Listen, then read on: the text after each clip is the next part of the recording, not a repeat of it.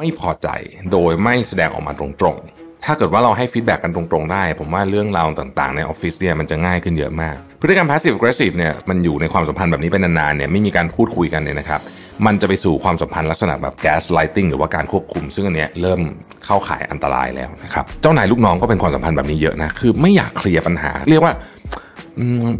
ข้ามไปดีกว่าอะไปโฟกัสเรื่องงานแทนอะหลายคนชอบพูดแบบนี้นะเพราะว่าการเคลียร์ปัญหาเนี่ยมันใช้พลังงานเยอะ มันต้องเปิดใจมันเป็น conversation ที่อึดอัดเอาใช้คำนี้แล้วกันนะฮะ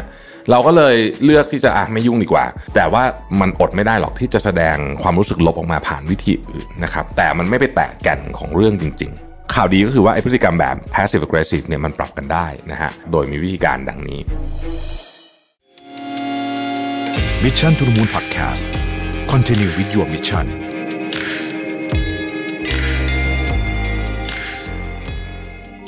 ค้นหาและตั้งค่าความสมดุลในแบบของคุณเอง ด้วย Mission to the Moon Balance Planner 2024 Find Your Harmony สั่งซื้อได้แล้ววันนี้ที่ Line Official Account at Mission to the Moon สวัสดีครับ ยินดีต้อนรับเข้าสู่ Mission to the Moon Podcast นะครับ คุณอยู่กับโรบิทฮานุสาหะครับเอ่อช่วงนี้คอนเทนต์เราจะแบบมาแนวแบบฮิวจิตใจนิดหนึ่งนะฮะเพราะว่าช่วงนี้เนี่ยถ้าไปดูใน inbox เนี่ยนะครับ ก็จะมีคนคล้ายๆกับส่งข้อความที่เกี่ยวข้องกับเรื่องความ toxic ในที่ทำงานชีวิตอะไรแบบนี้เป็นอารมณ์ประมาณนี้เยอะนะฮะ ก็เลยอยากจะหา content ที่ที่ที่พยายามมาช่วยกันฮิวใจกันหน่อยหนึ่งนะครับ วันนี้เราจะมาพูดกันถึงคำว่า passive aggressive นะครับ ซึ่งจริงๆแล้วเนี่ยผมคิดว่าเราทุกคนเนี่ยนะครับเราอาจจะเคยเป็นคนทำหรือว่าเราถูกทำเรื่องนี้อยู่เนี่ยนะฮะ วันนี้จะมาคุยกันว่าไอ้คำนี้จริงๆอะมันแปลว่าอะไรกันแน่ นะครับแล้วพฤติกรรมแบบไหนที่เราถึงเรียกว่าเป็น passive aggressive นะครับสมมตินะสมมติเราอยู่ในความสัมพันธ์นะฮะเป็นมีแฟนอย่างเงี้ยนะครับ แล้วถ้าเกิดว่าเราเรารู้สึกอยู่ดีแฟนเราก็แบบไม่เหมือนเดิมนะครับ แต่ว่าถามก็บอกไม่เป็นไรนะครับ ก็ไม่ได้โกรธอะไรแล้วแต่เธออะไรแบบนี้นะไอ้แบบนี้ก็มีฟิลจะเซนส์ได้ว่างานเข้าได้นะครับ ขึ้นอยู่กับโทนเสียงด้วยนะครับ ในสถานการณ์จริงเนี่ยมันก็บางทีไม่ค่อยตลกเท่าไหร่นะมันก็สร้างความอึดอัดแล้วก็กระากระอ่วนนะครับในหลายครั้งเนี่ยมันก็ดูจะเป็นสาเหตุที่ทำให้เกิดการกระทบกระทั่งกันได้ มันไม่ได้เป็นการประทะกันแบบด้วยถ้อยคำรุนแรงนะครับ แต่กลายเป็นว่าไอ้ความเงียบนี่แหละ กลายเป็นปัญหาชีวิตแทนนะครับอันนี้เป็นลักษณะแบบหนึ่งของ passive aggressive ที่อาจจะเจอกันบ่อยนะครับถ้าให้นิยามคำนี้ในลักษณะเชิงแบบแปลเปิด dictionary นิยามเนี่ยนะฮะ มันก็จะต้องแปลว่าการแสดงความไม่พอใจ โดยไม่แสดงออกมาตรงๆนะครับ แต่มันไม่ได้เกิดกับคู่รักเท่านั้นนะครับ มันเกิดในทุกที่นะครับ ไม่ว่าจะเป็นในที่ทำงานในครอบครัวในกลุ่มเพื่อนนะครับ เรามีโอกาสเจอสถานการณ์นี้ได้หมดนะครับ จะว่าไปเนี่ยจากผลสำรวจของเราเนี่ยนะครับ วันนี้ผมขออ้างอิงถึง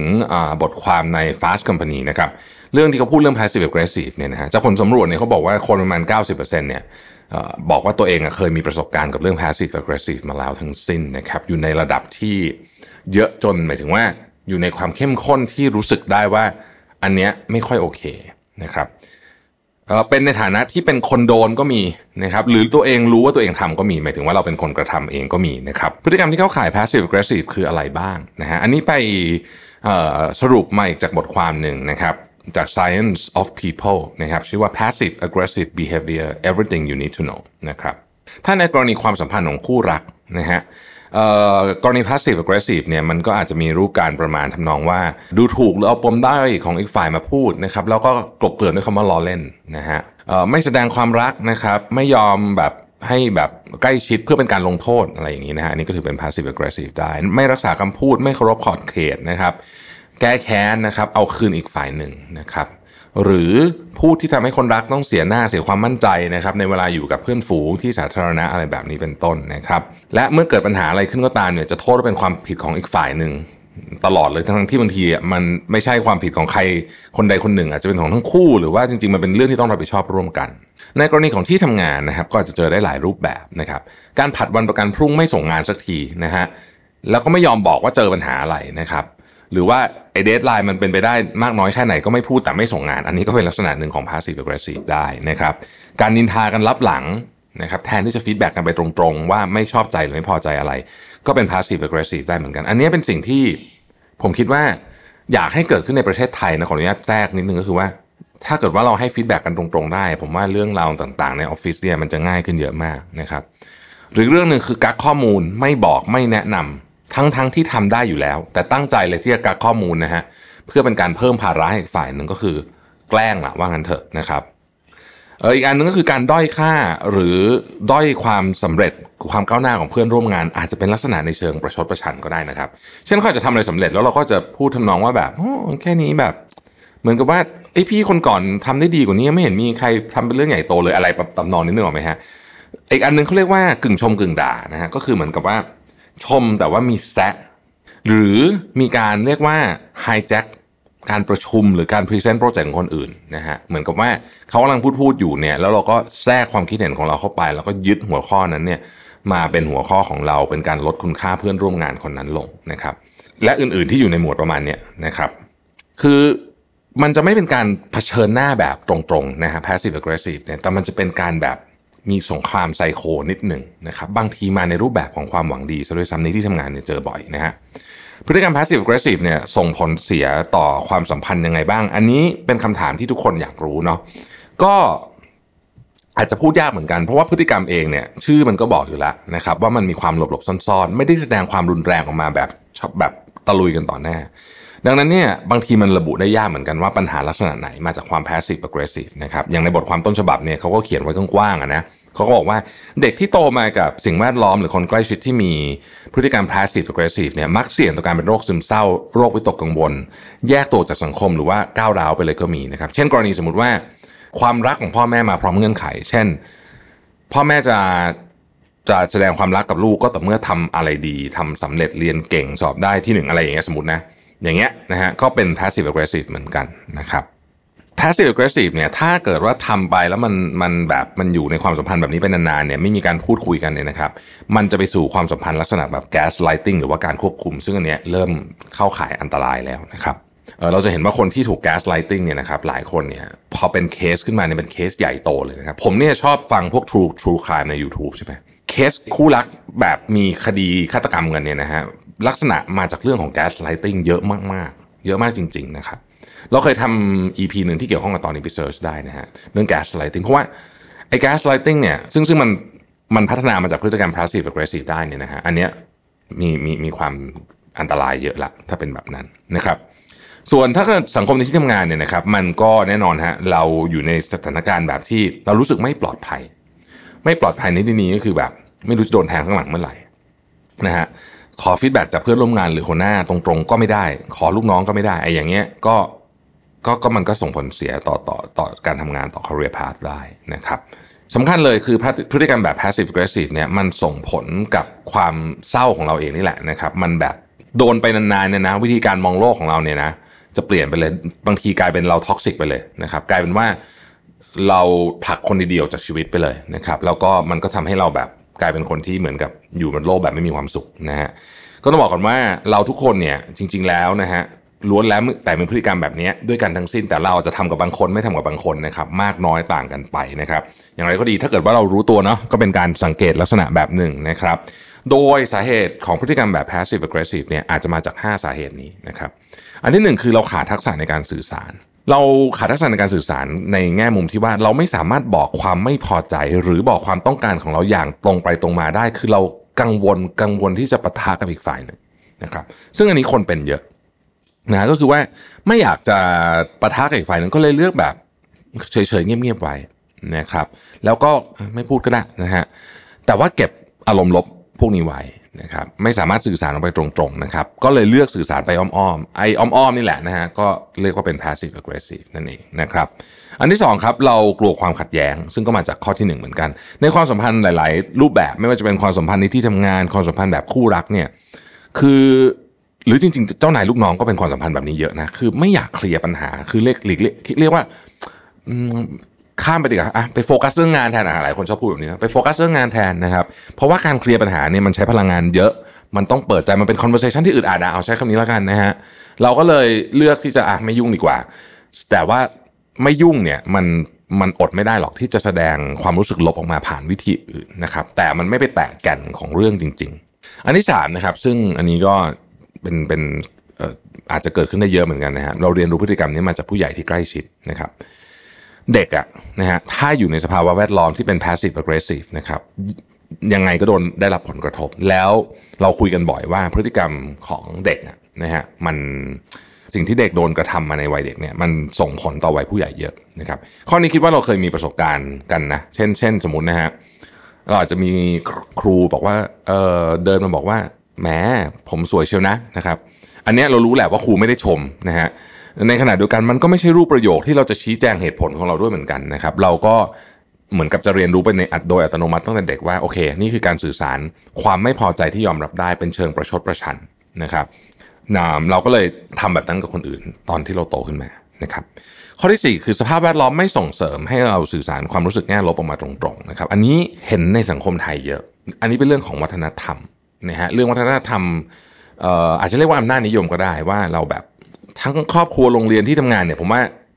เป็นเยอะนะครับ อันนี้ต้องช่วยกันแก้นะนี่ช่วยกันแก้อาจจะในเจเนอเรชันนี้อาจจะดีขึ้นเยอะละนะครับ ก็คือว่าเเวลามีเรื่องอะไรเนี่ยที่มันรู้สึกว่าไม่พอใจกันเนี่ยนะครับ จริงๆพูดกันมาเคลียร์กันตรงนั้นเลยเนี่ยนะครับดีกว่าเยอะเลยนะ อันนี้ผมจากประสบการณ์ส่วนตัวนะฮะคือมีอะไรเคลียร์กันตรงนั้นเลยต่อให้มันเป็นการทะเลาะถกเถียงที่แบบ อาจจะดูแบบใหญ่โตขึ้นมาเนี่ย แต่มันดีกว่าการที่แต่ละคนเก็บเอาไว้แล้วก็แล้วก็ไปทำอย่างอื่นทีหลังข้อที่ 5 คือเพราะเราไม่เข้าใจความรู้สึกของตัวเองนะครับคนที่ไม่ค่อยได้ใช้เวลาในการสำรวจจิตใจของตัวเองจริงๆเนี่ยก็อาจจะระบุไม่ได้เหมือนกันนะครับว่าอารมณ์ในแง่ลบที่เรากำลังเจออยู่เนี่ยมันคืออะไรนะครับเรากำลังไม่พอใจอะไร เพราะเราโกรธเสียใจน้อยใจผิดหวังคือบางทีมันเรามันปนๆกันไปหมดบางทีเราไม่เข้าใจว่าจริง ๆ แล้วเนี่ยมันคืออะไรนะครับฟังมาถึงตรงนี้เนี่ยหลายท่านก็จะเริ่มมองเห็นพฤติกรรม passive aggressive ที่ซ่อนอยู่ในตัวเราบ้างไม่มากก็น้อยนะครับจริง ๆ มันไม่ใช่เรื่องที่จะบอกว่าเราเป็นคนชั่วช้าอะไรแบบนั้นนะพฤติกรรมนี้เป็นพฤติกรรมที่ธรรมดานะครับเกิดขึ้นกับทุกคนได้โดยที่เราอาจจะไม่รู้ตัวด้วยซ้ำนะครับหรืออาจจะไม่เข้าใจเบื้องหลังของมันนะครับซึ่งข่าวดีก็คือว่าไอพฤติกรรมแบบ passive aggressive เนี่ยมันปรับกันได้นะฮะในบทความนี้เขาก็บอกนะว่าเราสามารถเรียนรู้แล้วก็พัฒนาพฤติกรรมของตัวเองได้จากระดับ mindset เลยนะครับโดยมีวิธีการดังนี้ ข้อที่ 1 เราต้องซื่อสัตย์กับตัวเองก่อนนะฮะเราต้องสำรวจแล้วก็ยอมรับตรงๆอะว่า พฤติกรรมบางอย่างของเราเนี่ยมันไม่ค่อย healthy กับคนรอบตัวสักเท่าไหร่นะครับข้อนี้เป็นจุดเริ่มต้นของการพัฒนาไปเป็นเวอร์ชั่นของตัวเราเองที่ดีขึ้นด้วยนะ แต่ว่ามันเป็นจุดที่ยากที่สุดนะครับถ้าเราทำข้อนี้ได้นะครับอาจจะผ่านการสำรวจจากการเขียนนะครับหรือขอ feedback จากคนรอบข้างนะครับจริงๆผมผมผมแนะนำนะว่าการเขียนเป็นเรื่องที่ดีนะครับมันมันจะเห็นการเปลี่ยนแปลงที่ดูเป็นนามธรรมนะฮะ เอาการเปลี่ยนแปลงที่เป็นนามธรรมให้เป็นรูปธรรมได้อ่านะครับแล้วก็แน่นอนสมองเราเนี่ยทำงานกับสิ่งที่เป็นรูปธรรมได้ดีกว่านะครับเราลองสำรวจชีวิตในแต่ละวันดูว่ามีอะไรที่ทำให้เราไม่พอใจ แล้วเราทำอะไรบ้างกับเรื่องนั้น เราแสดงออกยังไงเราพูดอะไรออกไป เราสื่อสารความไม่พอใจออกไปได้มากน้อยแค่ไหนอะไรที่เกิดขึ้นบ่อยๆ เราจะเห็นแพทเทิร์นพฤติกรรมนั้นนะครับแล้วเราจะเข้าใจและเริ่มยอมรับได้ว่าอ๋อนี่ก็เป็นตัวเราแบบนี้ ข้อที่ 2 คือหาความโกรธของเราให้เจอนะครับฟังดูแปลกๆใช่ไหมฮะจริงๆเนี่ยมันมีวิธีการเรียกด้วยนะครับเขาเรียกว่า anger journal นะครับถ้าใครที่เคยไปอ่านเรื่อง anger management course นะอ่านะฮะคือ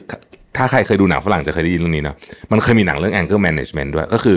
คอร์สบำบัดเรื่องความโกรธอ่านะครับในนั้นอะมันจะมีการเขียน journal ความโกรธหรือว่า anger journal ด้วยนะครับโดยเมื่อเรารู้สึกโกรธเนี่ยหรือว่ารู้สึกว่าอยากจะสวนแบบ ยัดหน้าใครขึ้นมาอะไรเงี้ยนะนะแบบว่าก็อย่าเพิ่งไปตอบโต้อะไรเนี่ยนะครับให้ลองปลีกตัวมาตามลำพังก่อนนะครับตั้งเวลาหนึ่งนาทีให้ตัวเองระบายความโกรธทางกายภาพออกไปก่อนนะครับ อาจจะเป็นการแบบทุบหมอนก็ได้อะไรก็ได้นะครับ หรืออะไรก็ได้นะครับ ที่ไม่ได้สร้างความเสียหายมากนักนะครับจะไปทุบกระจกอะไรแบบนี้นะ เอาแบบพอพอพอประมาณนะฮะ นาทีแรกของ Anger Journal คือการอนุญาตตัวเองได้โกรธมาจริงๆนะครับให้อารมณ์ด้านลบได้ถูกระบายออกมาก่อน หลังจากนั้นนะฮะมาใช้เหตุผลกันหน่อย วิธีการใช้เหตุผลที่ว่าก็คือหลังจากหนึ่งนาทีเนี่ยเราจะใช้เวลาอีก 3 นาที เพื่อหาต้นตอของความโกรธนะครับเริ่มจากการจับเวลาหายใจเข้าออกลึกๆนะครับแล้วเขียนเหตุผลออกมา โดยใช้โครงสร้างประโยคเดิมซ้ำๆว่าฉันรู้สึกโกรธเพราะเขียนไปเลยนะครับจะกี่เหตุผลก็ได้ใน 3 นาทีนี้ มันจะเป็นเหตุผลที่ไร้สาระที่สุดก็ลองเขียนไป พอหมด 3 นาทีนี้เราลองกระดาษมาทบทวนดูนะครับ เราจะเริ่มเข้าใจความโกรธและความไม่พอใจของตัวเองมากขึ้นว่า ลึกๆ แล้วเนี่ยมันมีเหตุผลอะไรซ่อนอยู่กันแน่นะครับ ไม่ว่าเราจีบกับความโกรธครั้งนี้ไปสื่อสารต่อหรือไม่อย่างน้อยที่สุดเนี่ย Anger Journal จะลดความสับสน และลดความรุนแรงในใจของเราได้อย่างแน่นอนนะครับ คุณลองทำดู คุณจะพบว่าคุณเขียนเสร็จนะ ความโกรธจะหายไปเกือบหมดเลย เพราะว่า เหมือนมันได้ถูกระบายไปประมาณหนึ่งแล้วนะฮะแล้วก็แล้วก็พอเป็นการเขียนเนี่ย มัน ผมก็ยังจะพูดเรื่องนี้อีกอะว่า เขียนด้วยปากกาเนี่ยดีกว่าพิมพ์นะฮะดีกว่าพิมพ์จริง ๆ อะไรสักอย่างหนึ่งด้วยการเขียนด้วยปากกากับกระดาษเนี่ย มันช่วยให้สิ่งที่เราเขียนออกไปอะมันเหมือนถูกระบายไปจริงๆ ไม่ว่าจะเป็นเรื่องอะไรก็ตามนะฮะข้อที่3คือถ้ารู้สึกพร้อมก็ลองหาจังหวะดีๆ ที่ทั้งสองฝ่ายเนี่ยอยู่ในสภาพที่ใจเย็นนะครับ แล้วก็ลองคุยกันสื่อสารดูนะครับ โดยใช้โครงสร้างแบบนี้นะครับ ถ้าเกิดเหตุการณ์ A ขึ้น ฉันจะรู้สึก B และฉันต้องการ C เราลองมาเติม A B C กันดูนะครับ โดยยึดหลัก 2 ข้อคือ 1. ความรู้สึกของเราคือความรับผิดชอบของเรา 2. บทสนทนานี้มีวัตถุประสงค์เพื่อให้เราเข้าใจกันและกันมากขึ้นนะครับ ลองดูผลลัพธ์นะ มันจะออกมาประมาณนี้นะครับว่า ตอนที่เธอผิดนัดฉันเมื่ออาทิตย์ที่แล้วนี่คือ A นะครับฉันเสียใจมากคือ B นะครับ ฉันอยากรู้ว่ามิตรภาพของเรายังดีอยู่ไหม อันนี้คือความต้องการคือ 4 อยากรู้นะฮะนักเรียนบริบทแบบนี้นะครับ แต่ว่าเป็นการทำงานนะ เราจะสื่อสารให้หนักแน่นขึ้น 1. ข้อเท็จจริงที่เกิดขึ้นนี่สำคัญมาก คืออย่าเพิ่งตัดสินแรงสิ้น ข้อเท็จจริงคือข้อเท็จจริงแปลว่าสมมตินะเขามาสายครึ่งชั่วโมงนี่คือข้อเท็จจริงนะครับตัดสินไปเลยก็คือว่าเขาไร้ความรับผิดชอบ อันนี้คือการตัดสิน เพราะฉะนั้นเวลาพูดเนี่ยเอาข้อเท็จจริงก่อนนะครับ ข้อที่ 1 ไม่ตัดสินหรือมีอคติอะไรนะครับ 2. พูดเรื่องความรู้สึกที่เกิดขึ้นกับตัวเรา เรารู้สึกยังไงนะครับ น้องมาสายเนี่ยมันทำให้พี่รู้สึกว่าน้องไม่ได้ใส่ใจเรื่องนี้อย่างจริงจังหรือเปล่า ไม่ได้ใส่ใจงานนั้นนี่กันอย่างจริงจังหรือเปล่านะครับสามผลกระทบกับงานนั้นๆนะครับน้องทำให้ลูกค้าต้องรอครึ่งชั่วโมงนะครับสี่ผลกระทบเป็นวงกว้างนะครับ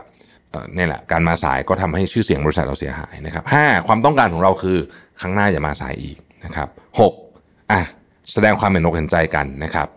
เช่นมีปัญหาอะไรหรือเปล่าอันอยากรู้เหตุผลน้องมาสายอาจจะมีปัญหาทางบ้านหรือเปล่านะครับ อะยกตัวอย่างให้ฟังเป็นประโยคนะครับหกข้อนี้นะฮะมาเรียงยังไงนะครับหนึ่งคุณไม่ส่งงานตามกำหนดที่เราตกลงกันไว้ อันนี้คือข้อเท็จจริงที่เกิดขึ้นนี่คือข้อที่หนึ่งผมผิดหวังและกังวลมาก เพราะผมต้องเข้าประชุมกับลูกค้าในวันถัดไป แบบไม่มีข้อมูลให้เตรียมตัว อันนี้คือข้อที่สองลูกค้าอาจมองว่าทีมของเราไม่สามารถจัดการงานนี้ได้ อันนี้ข้อที่สามผลกระทบกับงานนั้นๆนะครับ ครั้งต่อไปผมจะขอให้คุณส่งงานก่อนประชุมอย่างน้อย 24 ชั่วโมงได้ไหม อันนี้คือข้อที่ 5 ความต้องการนะครับ ผมรู้ว่าสัปดาห์นี้คุณเหนื่อยมาก และข้อผิดพลาดนี้อาจจะเกิดจากผมด้วยส่วนหนึ่งเหมือนกัน เลยอยากมาช่วยกันหาวิธีเพื่อสปอร์ตความต้องการของลูกค้าให้มากที่สุด อันนี้คือการแสดงความเห็นอกเห็นใจ ซึ่งกันและกันนี่ข้อที่6นะครับ อันนี้คล้ายๆกับพอดแคสต์ในตอนก่อนหน้า ที่เราเคยพูดกันไปถึงเรื่องของการสื่อสารแบบสันติวิธีตอนนู้นนะฮะ นานละเดี๋ยวถ้าเกิดว่ายังไงเดี๋ยวอาจจะมาพูดให้ฟังอีกทีนึ่งในทางกับกันนะครับถ้าเกิดว่าเราเป็นคนที่ต้องเผชิญกับพฤติกรรม passive aggressive เสียเองเนี่ยเราจะรับมืออยังไงนะครับอันดับแรกสุดเลยเนี่ยอย่าไปเล่นตามเกมนะครับต้องจำไว้ว่าความ passive aggressive เนี่ยมันมีความซับซ้อนมากกว่าแค่อยากเอาคืนเนี่ยเอาชนะ ถ้าเราเข้าใจถึงเบื้องหลังพฤติกรรม passive aggressive ได้เนี่ยมันจะมีประโยชน์กับทุกฝ่ายแน่นอนนะครับ ต่อไปคือตั้งสติหายใจเข้าลึกๆนะครับทำใจให้เย็นตั้งสติ แล้วสื่อสารออกไปว่าเฮ้ยเราไม่ชอบแบบนี้ นะครับ หลังจากนั้นลองเอาตัวเองไปเป็นฝั่งเดียวกับเขาดูนะครับ ภาษาอังกฤษเรียกว่า put yourself in someone's shoes เนี่ยใช้ได้ผลเสมอนะบางทีเราลองทบทวนดูซิว่าเฮ้ยทำไมเขาถึงพูดแบบนั้นนะมันมาจากสาเหตุอะไร ลองเริ่มต้นประโยคประมาณนี้ก็ได้ครับว่า ที่คุณพูดมาก็มีส่วนเข้าใจได้อยู่นะจากที่ผมฟังมาผมเข้าใจว่าอะไรก็ว่ากันไปนะครับอย่าลืมว่าบางทีเนี่ยพฤติกรรม passive aggressive มันเกิดขึ้นเพราะอีกฝ่ายหนึ่งเขารู้สึกว่าเขาถูกมองข้ามหรือว่าถูกละเลยไปเท่านั้นเอง ถ้าหลังจากนั้นบทสนทนามันเริ่มกลับเข้าที่เข้าทางเนี่ยก็หาโอกาสสื่อสารโดยใช้โครงสร้าง A B C เมื่อกี้นะเกิดเหตุการณ์ A ขึ้นฉันรู้สึก B และฉันต้องการ C ที่เราเติมคำไปก่อนหน้าเนี่ย เช่น ตอนที่หัวหน้าล้อไอเดียผมนะฮะผมรู้สึกว่าผลงานถูกด้อยค่าลงนะครับผมเสียใจเพราะมันเป็นงานที่ผมและทีม ตั้งใจและใช้เวลานานมาก ผมอยากให้หัวหน้าสนับสนุนการเติบโตของผมและทีมหากหัวหน้าคิดว่าส่วนไหนของงานมีปัญหานะครับ สามารถ feedback มาตรงๆได้เลย แบบนี้ก็จะ ดึงเข้าไปถึงแก่นเลยของการพูดคุยและนำไอ้ conversation ทั้งหมดเนี้ยกลับเข้ามาสู่หลักการที่เป็นเหตุเป็นผลและสู่การแก้ปัญหาได้นะครับ แล้วทุกครั้งที่มีการสื่อสารตรงๆ จากอีกฝ่ายกลับมาเนี่ยนะครับ ก็อย่าลืมขอบคุณเขาด้วยด้วยความจริงใจนะมันเป็นการยืนยันให้เขารู้ว่า เฮ้ย ถ้ามันมีปัญหานะ เรามาพูดกันตรงๆเนี่ยมันแก้ปัญหาได้จริง ๆนะครับ แล้วก็วิธีการนี้นอกจากจะได้แสดงจุดประสงค์ของเราแล้วเนี่ยมันยังเป็นการเคลียร์บรรยากาศนะครับ แล้วมันเผื่อครั้งต่อไปด้วยจริงนะฮะ สุดท้ายถ้าพยายามสื่อสารแล้วไม่ไหวจริงๆ คืออะไรก็ไม่เข้าใจทั้งสิ้นนะครับ มันมีท่าไม้ตายนึงก็คือการ set boundary หรือว่าขีดเส้นเลยว่าเรื่องไหนเรารับได้เรื่องไหนเรารับไม่ได้นะครับ เช่น ผมทราบแล้วนะครับ ที่หัวหน้าล้อเลียนไอเดียผมเนี่ยหัวหน้าไม่ได้มีเจตนาอื่นใด แต่ทุกครั้งที่ผมถูกล้อเลียน ผมรู้สึกไม่มั่นใจในตัวเองจริง ๆ ถ้าผมจะขอให้หัวหน้าไม่แสดงออกว่างานของผมเป็นเรื่องที่น่าตลกเนี่ยหัวหน้าพอจะช่วยผมในเรื่องนี้ได้ไหมนะครับ ถ้าเราแสดงมาชัดเจนแบบนี้นะ ผมเชื่อว่า 95%น่ะต้องปรับเปลี่ยนพฤติกรรมบ้างแหละอีกฝ่ายหนึ่งนะฮะอย่างน้อยที่สุดเนี่ยเขาก็จะละเว้นเรื่องที่กระทบใจเรามากๆ ไปสักเรื่องหนึ่ง ก็ยังดีกว่าให้ความ passive aggressive มันสะสมจนกลายเป็นความท็อกซิกแล้วก็ทำให้ทุกอย่างมันเละเทะไปหมดนะครับอะสรุปก่อนจบนะฮะวันนี้เราพยายามพูดถึงว่า passive aggressive เนี่ยมันเกิดขึ้นมาจากเรารู้สึกโกรธ แต่ไม่สามารถสื่อสารความโกรธเราออกไปได้นะครับไม่ว่าจะเป็นฝ่ายใดก็ตามเนี่ย นะฮะแล้วก็บางทีเราไม่ไม่รู้เท่าทันความรู้สึกตัวเอง หรือเกิดจากความไม่อยากปะทะ เพราะว่าสถานการณ์มันไม่เอื้อมหน่วยนะครับ แล้วเราก็ก็แสดงความไม่พอใจไปแบบอ้อมๆมันถึงมีคำว่า passive อยู่นะครับทำให้ต่างคนต่างไม่รู้ว่าเอาสรุปแล้วเนี่ยไอ้ที่เรามีปัญหากันอยู่เนี่ยมันเรื่องอะไรกันแน่นะฮะก็บางทีก็เละเทะออกทะเลไปก็มีนะครับเพราะฉะนั้นไม่ว่าจะเป็นใครความสัมพันธ์แบบไหนคู่รักที่ทำงานครอบครัวอะไรก็แล้ว แต่ก็มีโอกาสเกิดพฤติกรรมแบบนี้ได้ทั้งสิ้นนะครับถ้าเรามีพฤติกรรมแบบนี้เราก็สามารถปรับได้นะ ตัวเราเองก็เป็นได้เหมือนกันนะครับ โดยการทำความเข้าใจให้ตัวเองมากขึ้นนะครับ เข้าใจสาเหตุของปัญหานะครับ สื่อสารปัญหาออกไปตามตรงนะครับ ส่วนถ้ามีคนใกล้ชิดที่แสดงความ passive aggressive เนี่ยเราก็รับมืออย่างมีสตินะครับ ลองพิจารณาจากมุมมองของอีกฝ่ายว่าจริงๆเขารู้สึกยังไงเขาต้องการอะไรนะครับ สื่อสารกลับไปอย่างจริงใจ และเห็นอกเห็นใจกัน สุดท้ายถ้าไม่เวิร์กจริงๆ ก็กำหนดเส้นไปเลยว่าเฮ้ยแบบนี้ไม่โอเคนะครับ จะได้อยู่ด้วยกันโดยไม่สร้างแบบพิษต่อกันจนเยอะจนเกินไปนะนะครับ ก็หวังว่าใน EP นี้จะช่วยหลายคนเคลียร์ประเด็นนี้ไปได้บ้างนะครับ ขอบคุณที่ติดตาม Mission to the Moon นะฮะแล้วเราพบกันใหม่พรุ่งนี้ครับ สวัสดีครับ Mission to the Moon Podcast Continue with your mission